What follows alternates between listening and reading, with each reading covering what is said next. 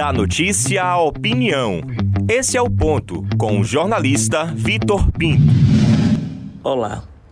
Nesta semana eu me deparei com uma analogia interessante feita pelo vice-governador João Leão em uma entrevista. Ele comparou a base do pretenso candidato a governador da Bahia, o senador Jacques Wagner, com um teodolito que é possuidor de três pernas. O teodolito é um instrumento de precisão que mede ângulos verticais, horizontais e é aplicado principalmente na construção civil, na agricultura e na meteorologia. Leão alega ser tripé, ser o tripé que segura esse grupo, o PT, o PP e o PSD. Se sai um, o objeto perde o equilíbrio e cai. Esse teodolito tem tantos pés quanto uma centopeia, porque além desses três, soma-se aí o PSB, o Podemos e outros namoros que estão em construção ainda neste ano com os olhos próximos. Siglas que sigla, na verdade, que foi e pode voltar. Acontece que o desgarramento desses pés hoje, eu acredito ser muito difícil de acontecer.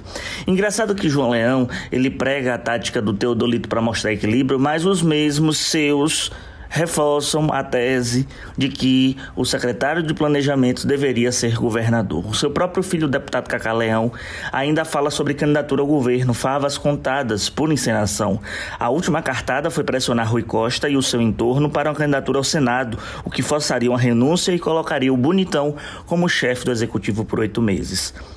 O atual morador do Palácio de Ondina deve seguir até o fim do mandato e, se Lula vencer a disputa presidencial, tem de ser ministro. O jogo do PP tem um desenho. A dificuldade de achar alguém com o DNA Leão para indicar uma das cadeiras da chapa. Até então é difícil, pois nem Leão nem seu filho podem assumir o posto, porque o atual detentor da cadeira segue por oito anos na vaga e a recondução é vedada pela lei eleitoral. Nesse mesmo jogo, temos o PSD, que o senador Ângelo Coronel insiste em dizer que Otto Alencar deveria ser candidato a governador. Pura balela. Otto já teria recebido do presidente Lula, do ex-presidente Lula, eh, durante uma visita a Brasília, a unção para ser o candidato a senador da chapa que deve ser encabeçada por Jacques Wagner. Em agosto, previsão da visita de Lula aqui no estado da Bahia, eh, ele deve terminar de arrumar esse baba.